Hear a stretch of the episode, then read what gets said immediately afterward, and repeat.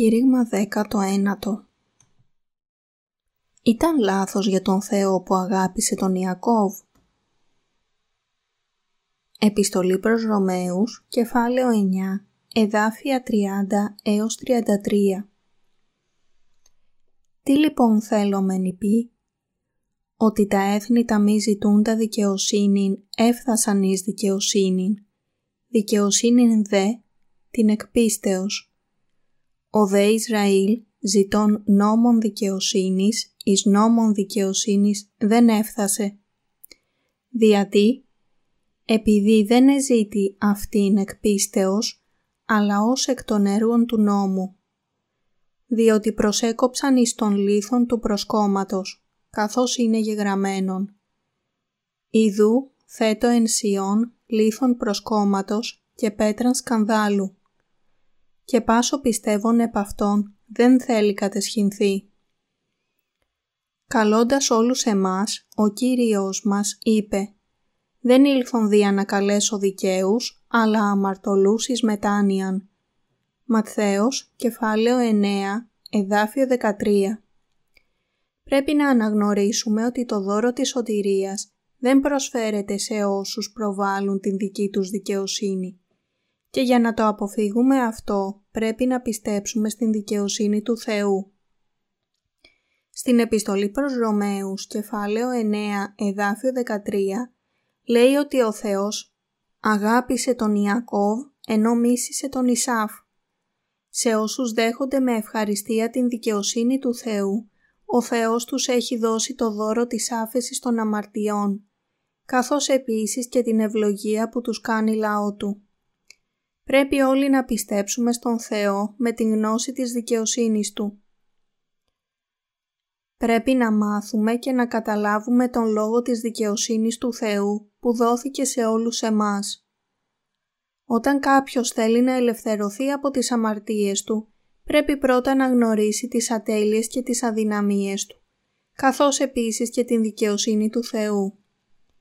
Πρέπει να γνωρίσουμε και να πιστέψουμε στην δική του δικαιοσύνη. Ο Θεός μας είπε ότι μόνο όσοι ξέρουν ότι είναι προορισμένοι για τον Άδη χρειάζονται την δική του δικαιοσύνη.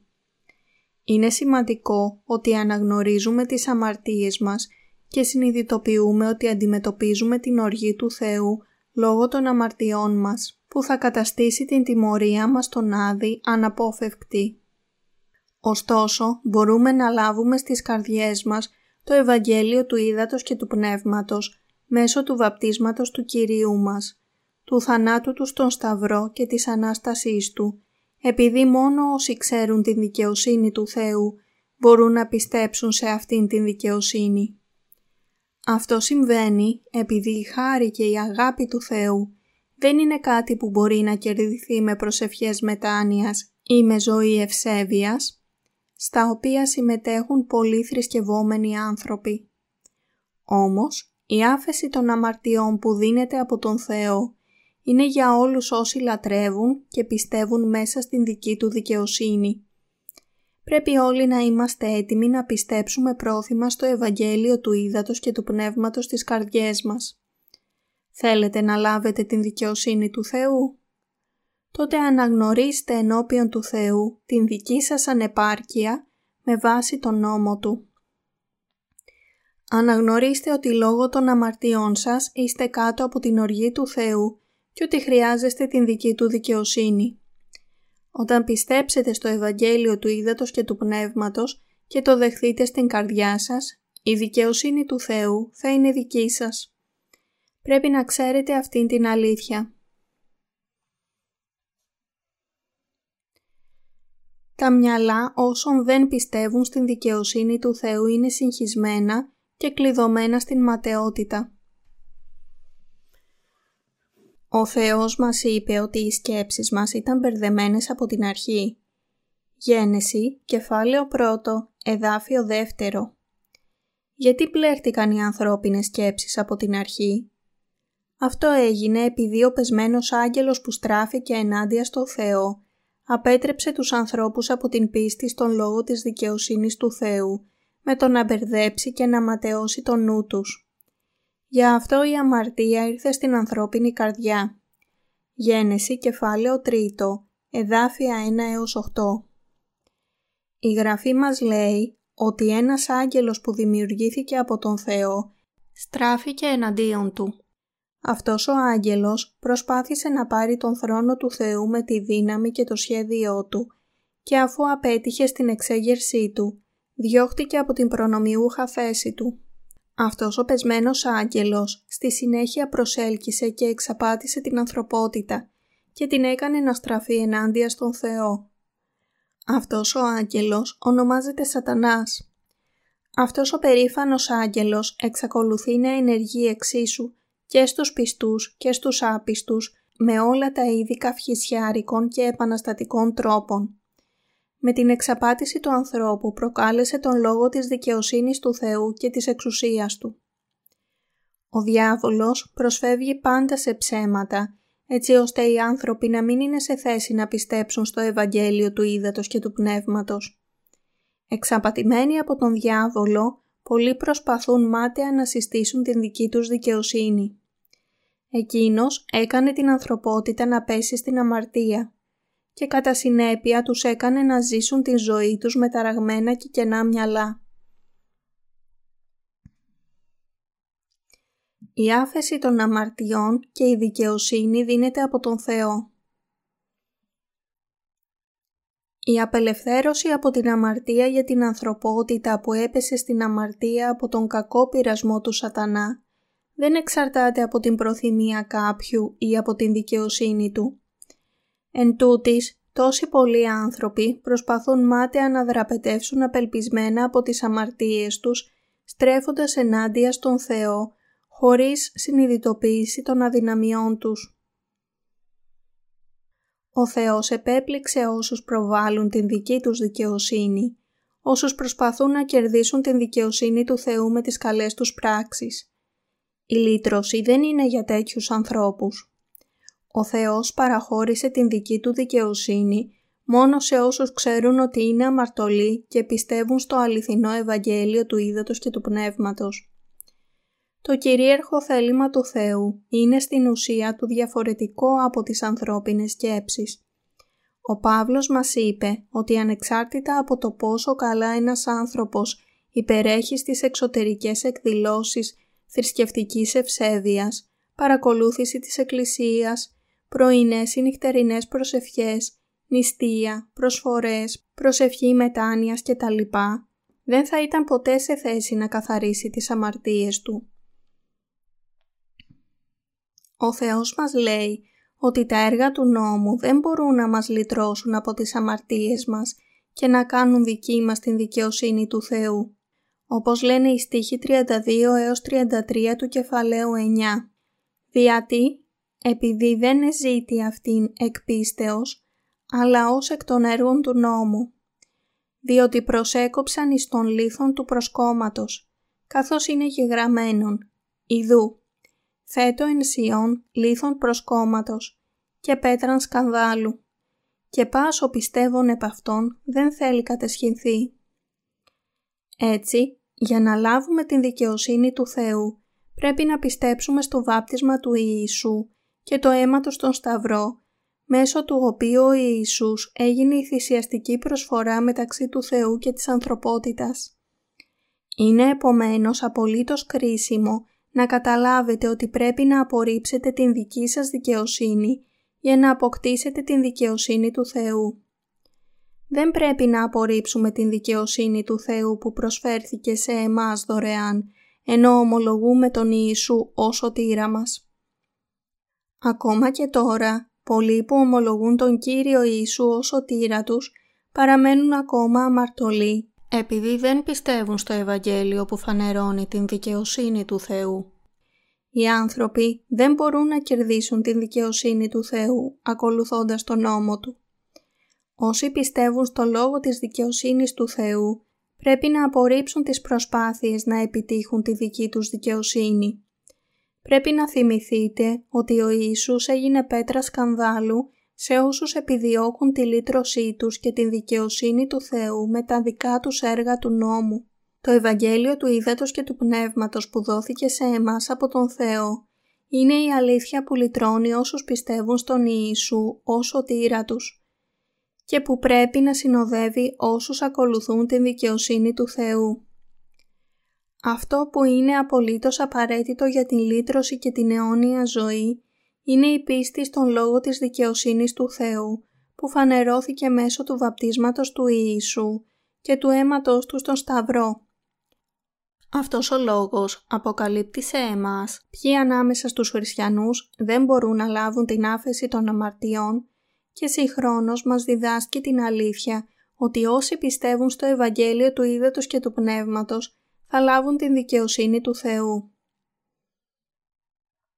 Η σωστή πίστη, επομένως, απαιτεί την κατανόηση ότι ο Θεός δεν αποφάσισε να επιλέξει μία ορισμένη ομάδα ανθρώπων ανέτεια και να τους στείλει στον Άδη.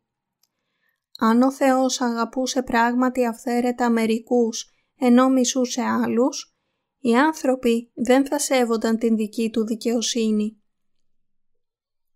Μέσω του Ευαγγελίου του Ήδατος και του Πνεύματος, ο Θεός έχει θεσπίσει τον νόμο της δικαιοσύνης της λύτρωσης για να ελευθερώσει όλους τους αμαρτωλούς από τις αμαρτίες τους και μας έχει δώσει την μεγάλη ευλογία να τηθούμε με την αγάπη Του. Ο κάθε ένας πρέπει να απορρίψει την δική του δικαιοσύνη μπροστά στο Ευαγγέλιο του Ήδατος και του Πνεύματος, για το οποίο μίλησε η δικαιοσύνη του Θεού.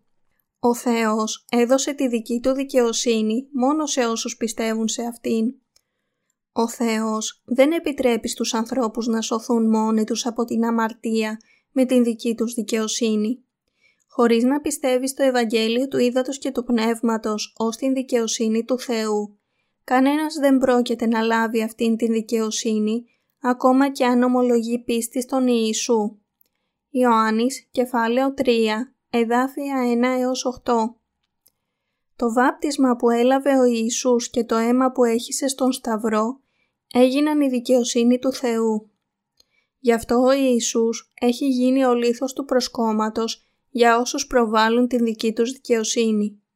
Οι πιστοί του Ιησού επομένως πρέπει να αναγνωρίσουν και να καταλάβουν πως όταν προβάλλουν την δική τους δικαιοσύνη περιφρονούν την δικαιοσύνη του Θεού.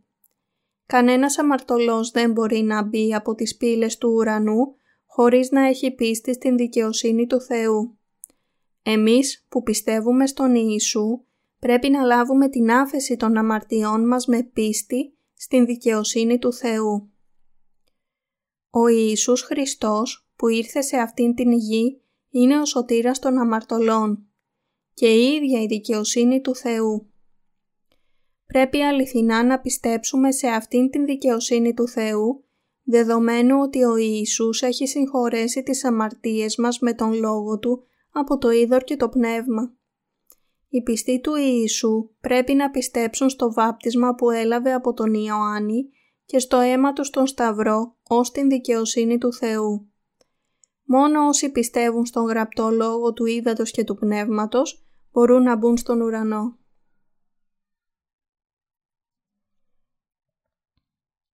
Μας έχουν πει ότι είμαστε χωρισμένοι σε σκεύη οργής και σκεύη ελέους.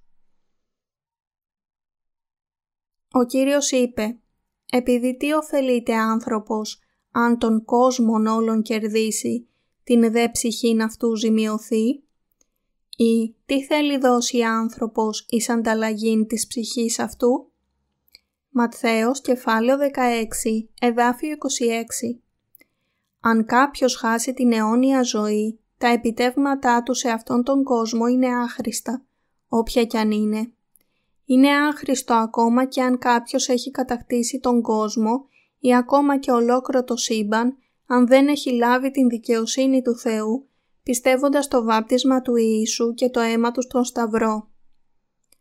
Ανεξάρτητα από το πόσο περίπλοκα είναι τα θεολογικά μας δόγματα, κάποιος μπορεί να λάβει και να πιστέψει σε αυτήν την δικαιοσύνη, μόνο πιστεύοντας το Ευαγγέλιο του Ήδατος και του Πνεύματος, που εκπληρώνει την δικαιοσύνη του Θεού. Οι πιστοί στον Ιησού μπορούν να απαλλαγούν από τις αμαρτίες τους μόνο όταν λάβουν την δικαιοσύνη του Θεού με πίστη σε Αυτήν. Σήμερα είναι συνηθισμένο να βλέπεις πιστούς που αν και δηλώνουν φανερά ότι πιστεύουν στην δικαιοσύνη του Θεού, εκφράζουν το άγχος για τις αμαρτίες τους σε κάθε πρωινή σύναξη προσευχής. Στην πραγματικότητα δεν πιστεύουν στην δικαιοσύνη του Θεού. Πρέπει να αναγνωρίσουμε ότι τέτοια πίστη που δηλώνεται φανερά από όσους δεν πιστεύουν στη λύτρωση μέσα στα πλαίσια της δικής του δικαιοσύνης δεν ευχαριστεί τον Θεό, αλλά μόνο τον θυμώνει. Επειδή στράφηκαν ενάντια στην δικαιοσύνη του Θεού, μπορούν μόνο να παραμείνουν εχθροί Του. Στο κατά Ιωάννη κεφάλαιο 3 εδάφιο 5 μας λέει ότι εάν της δεν γεννηθεί εξίδατος και πνεύματος, δεν δύναται να εισέλθει στην Βασιλεία του Θεού. Για αυτό πρέπει να επιλύσετε όλα τα προβλήματα της αμαρτίας πιστεύοντας στο Ευαγγέλιο του Ήδατος και του Πνεύματος και στην δικαιοσύνη του Θεού. Το Ευαγγέλιο του Ήδατος και του Πνεύματος έχει γίνει η δικαιοσύνη του Θεού που μπορεί να σας δώσει την άφεση των αμαρτιών και την δική του δικαιοσύνη. Αν θέλετε να έχετε το είδος της πίστης που θα σας δικαιώσει στην δικαιοσύνη του Θεού, πρέπει να ακολουθήσετε και να πιστέψετε στον λόγο του ύδατος και του πνεύματος που περιέχει αυτήν την δικαιοσύνη. Πρέπει επίσης να συνειδητοποιήσετε ότι για να γεμίσει η καρδιά σας με πίστη στην δικαιοσύνη του Θεού, πρέπει να απορρίψετε την δική σας δικαιοσύνη. Εκείνο που ο Παύλος λέει και στους Ισραηλίτες και στους εθνικούς είναι ότι πρέπει να εγκαταλείψουν την προσπάθεια να συστήσουν την δική τους δικαιοσύνη αν θέλουν να λάβουν την δικαιοσύνη του Θεού. Ο Θεός έδωσε στον Αβραάμ τον γιο του ως καρπό της πίστης του στην δικαιοσύνη του Θεού. Η δικαιοσύνη του Θεού φανερώνεται στον λόγο του ύδατος και του πνεύματος. Καθένας που πιστεύει στον λόγο της δικαιοσύνης γίνεται δίκαιος. Η Ρεβέκα, η γυναίκα του Ισαάκ, είχε συλλάβει δίδυμα από αυτόν και πριν ακόμα γεννηθούν ή κάνουν οτιδήποτε καλό ή κακό, της υπόθηκε ότι ο μεγαλύτερος θα υπηρετήσει τον νεότερο.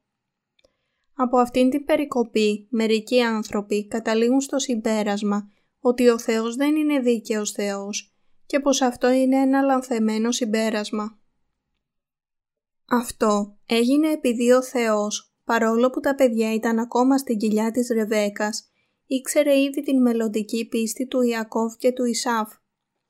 Το μυστικό της δικαιοσύνης του Θεού είναι κρυμμένο στο Ευαγγέλιο του Ήδατος και του Πνεύματος. Επειδή ο Ισάφ καφιόταν για τις καλές του πράξεις, ο Θεός τον είδε ότι δεν είχε τίποτε να κάνει με πίστη στην δική του δικαιοσύνη.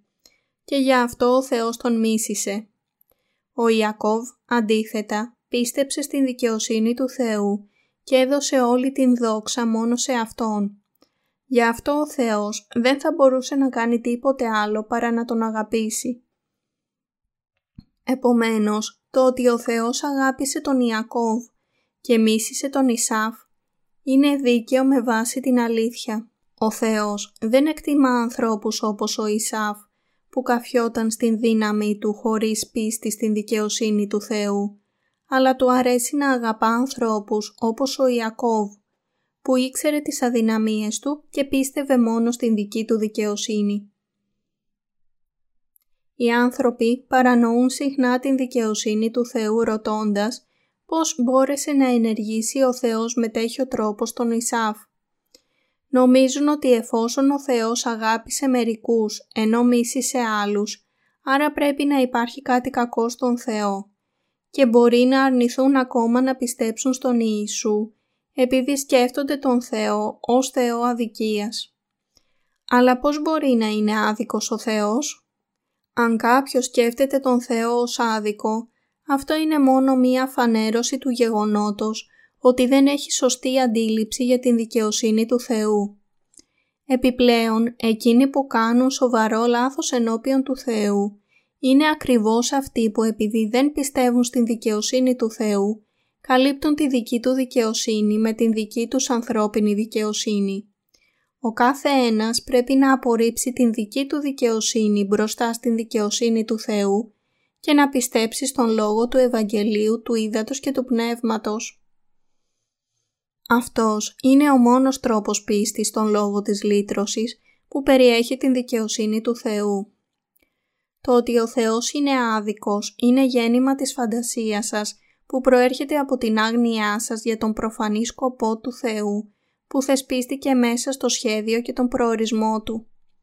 Το δίκαιο σχέδιο του Θεού ήταν να αποκαλύψει σε εμάς την δική Του δικαιοσύνη.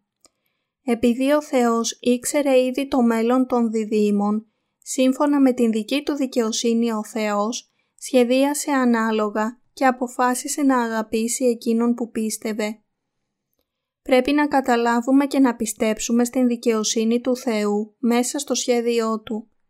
Ποιον θα καλούσε ο Θεός ανάμεσα στον Ιακώβ και τον Ισάφ; Ο Κύριος μας είπε ότι δεν ήρθε να καλέσει δικαίους αλλά αμαρτωλούς. Με άλλα λόγια, η δικαιοσύνη του Θεού καλεί ανθρώπους όπως ο Ιακώβ. Όσον αφορά τον Ισάφ, όχι μόνο δεν ανταποκρίθηκε στην δίκαιη κλίση του Θεού, αλλά επιπλέον καυχήθηκε στην δική του δικαιοσύνη. Γι' αυτό ο Ισάφ έμελε να μισηθεί, ενώ ο Ιακώβ έγινε εκείνος που ανταποκρίθηκε στην κλίση της δικαιοσύνης του Θεού. Όλες αυτές οι βιβλικές αλήθειες πρέπει να γίνουν κατανοητές μέσα στην πίστη που ξέρει και πιστεύει στην αγάπη της δικαιοσύνης του Θεού. Αν κάποιος προσπαθήσει να λύσει το ένιγμα του προορισμού του Θεού χωρίς σωστή γνώση της δίκαιης αγάπης του Θεού, θα πέσει στην ίδια παγίδα που ο ίδιος έφτιαξε, οδηγώντας την καταστροφή του. Ο Θεός θέσπισε τον προορισμό για να αποκαλύψει την αγάπη της δικαιοσύνης Του. Ο Ιακώβ ήταν άνθρωπος που αναγνώρισε τις ανεπάρκειές του και πίστεψε στον λόγο της δικαιοσύνης του Θεού. Είναι δίκαιο που ο Θεός αγάπησε τον Ιακώβ ενώ μίσησε τον Ισάφ. Στην δίκαιη ματιά του Θεού ο κάθε ένας αξίζει την οργή του, αλλά παρέσχε σε εμάς την λύτρωσή Του για όλους όσοι πιστεύουν στην δική Του δικαιοσύνη.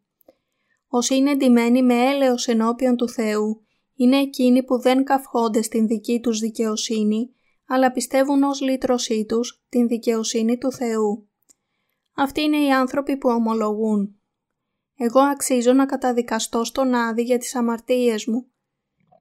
Κύριε Θεέ, δείξε έλεος σε εμένα και δίδαξέ μου την δική σου δικαιοσύνη.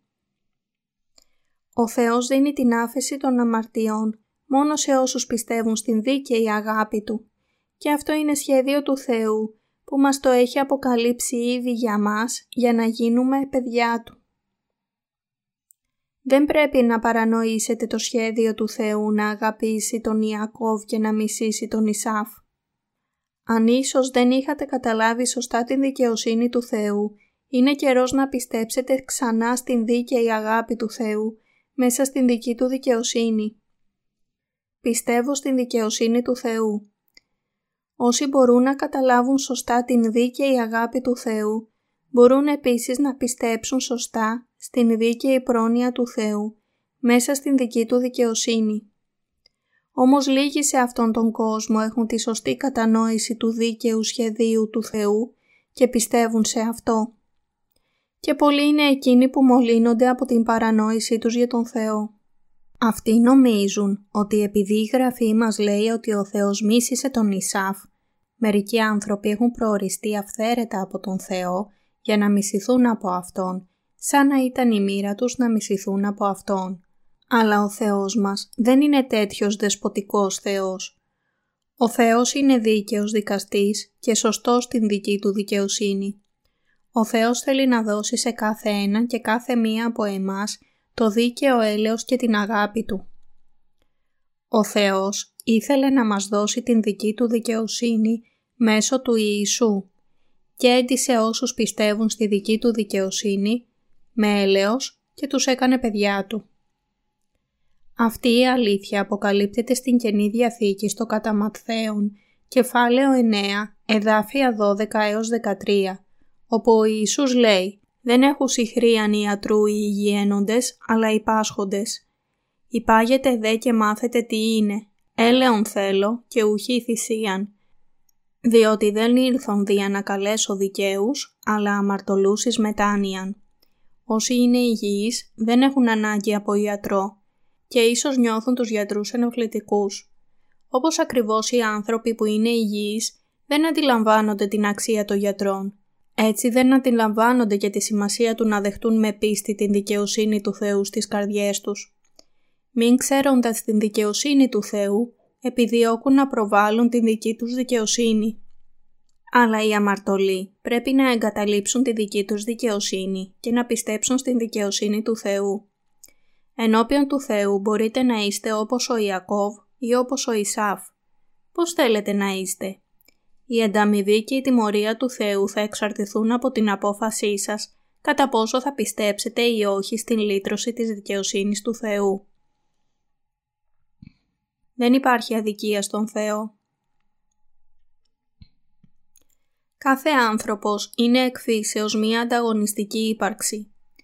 Μερικοί μπορεί να είναι ιδιαίτερα ευφυείς και επιτυχημένοι άνθρωποι και μερικοί μπορεί να έχουν κάνει πολλές καλές πράξεις για άλλους. Αλλά χωρίς την κατανόηση και πίστη στην δικαιοσύνη του Θεού, δεν θα έχουν την αποδοχή του Θεού.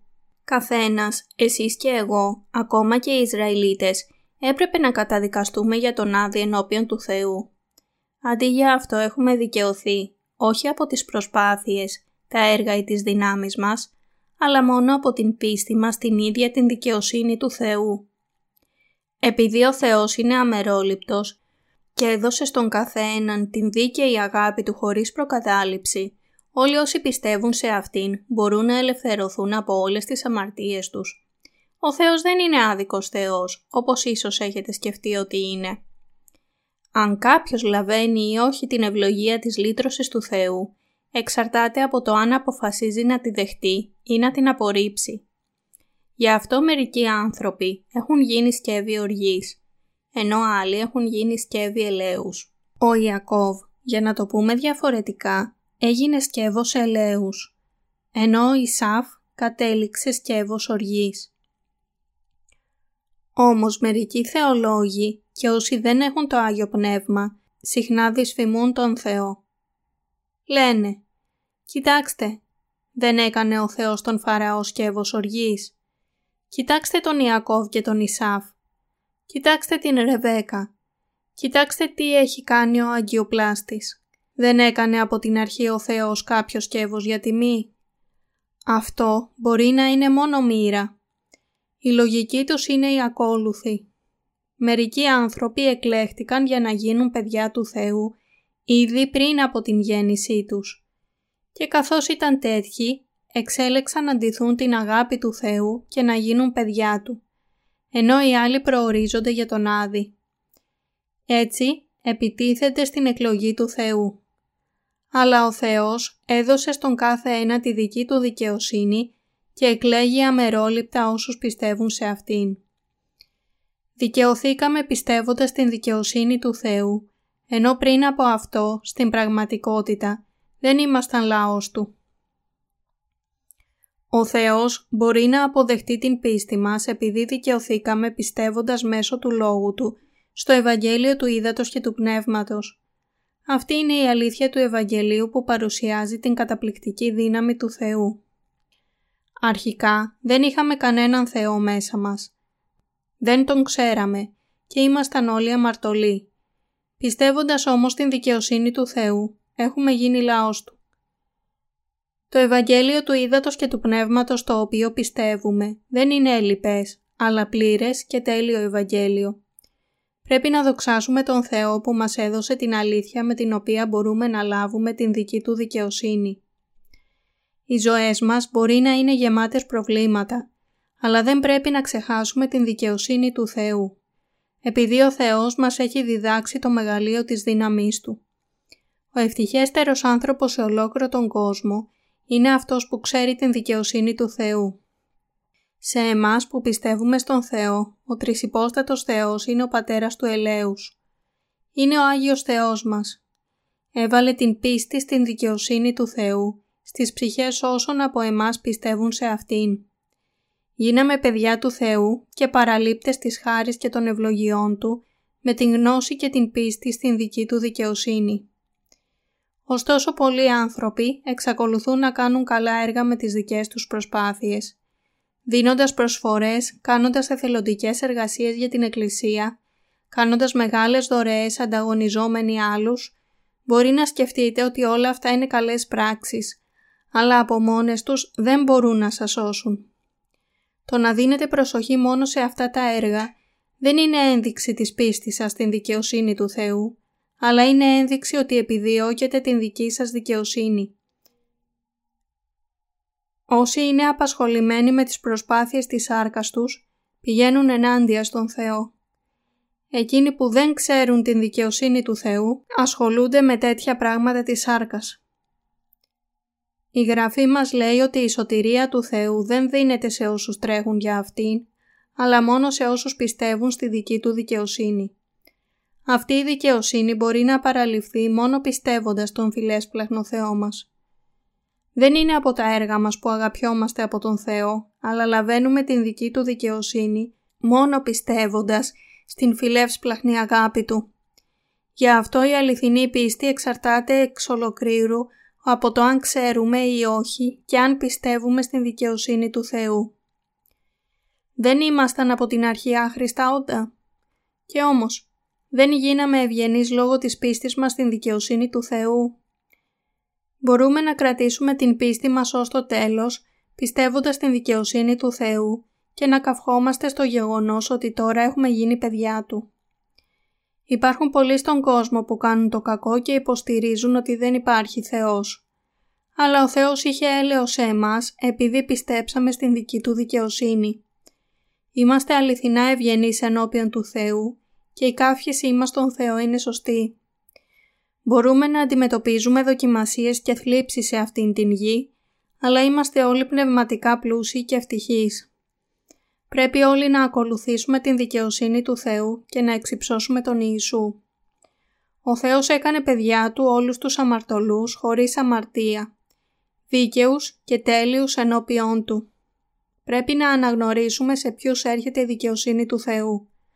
Αυτή η δικαιοσύνη του Θεού έχει καλύψει όλες τις ανεπάρκειές μας και έχει καθαρίσει όλες τις αμαρτίες των λαθών μας. Αν πιστεύετε ή όχι σε αυτήν την αλήθεια, εξαρτάται εξ ολοκλήρου από εσάς. Και εσείς επίσης έχετε σωθεί εντελώς από τις αμαρτίες σας, χάρη στην δικαιοσύνη του Θεού. Τι θα κάνετε λοιπόν, θα αναβάλλετε για αύριο την απόφασή σας να πιστέψετε; Ήθε η δικαιοσύνη του Θεού να είναι μαζί σας.